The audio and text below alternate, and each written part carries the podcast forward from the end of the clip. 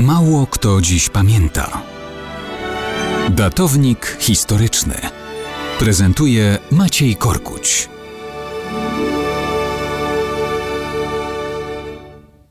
Dzisiaj z wielu stron przypominać się będzie o wybuchu powstania w getcie warszawskim. Stało się to dokładnie 75 lat temu, 19 kwietnia 1943 roku. To już był tylko cień getta, w którym wcześniej Niemcy stłoczyli niemal pół miliona ludzi. W kwietniu 1943 roku większość z nich była już wysiedlona i wymordowana w niemieckich obozach śmierci. Kiedy Niemcy przystąpili do likwidacji całkowitej pozostałych ludzi, w getcie było jeszcze około 70 tysięcy mieszkańców. To powstanie było demonstracją przede wszystkim, ucieleśnieniem marzeń wąskiej grupki żydowskiej ludności o tym, żeby wreszcie zabijać Niemców. Kilku, kilkunastu, kilkudziesięciu, kilkuset, ilu się da.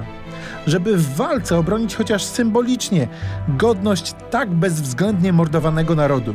Żeby pokazać, że i Niemcy mogą ponosić straty. Powstańcy żydowscy tutaj nie liczyli na zwycięstwo.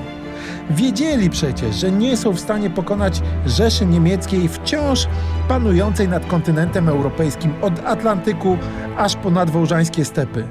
Główną siłą oporu przeciw oddziałom niemieckim był w tym czasie Żydowski Związek Wojskowy, który militarnie współdziałał z żydowską organizacją bojową. Źródłem skromnego uzbrojenia była przede wszystkim dostawa broni od AK i zakupy na czarnym rynku. Niemcy wypalali getto dom po domu, niszczyli wszystko, wykorzystując miażdżącą przewagę zdobywców kontynentu. Zrobili swoje. Powstańcy przegrali. Ale mimo to powstanie w getcie pokazało, jak ważny jest opór wobec przemocy, nawet ten, który nie przyniesie zwycięstwa.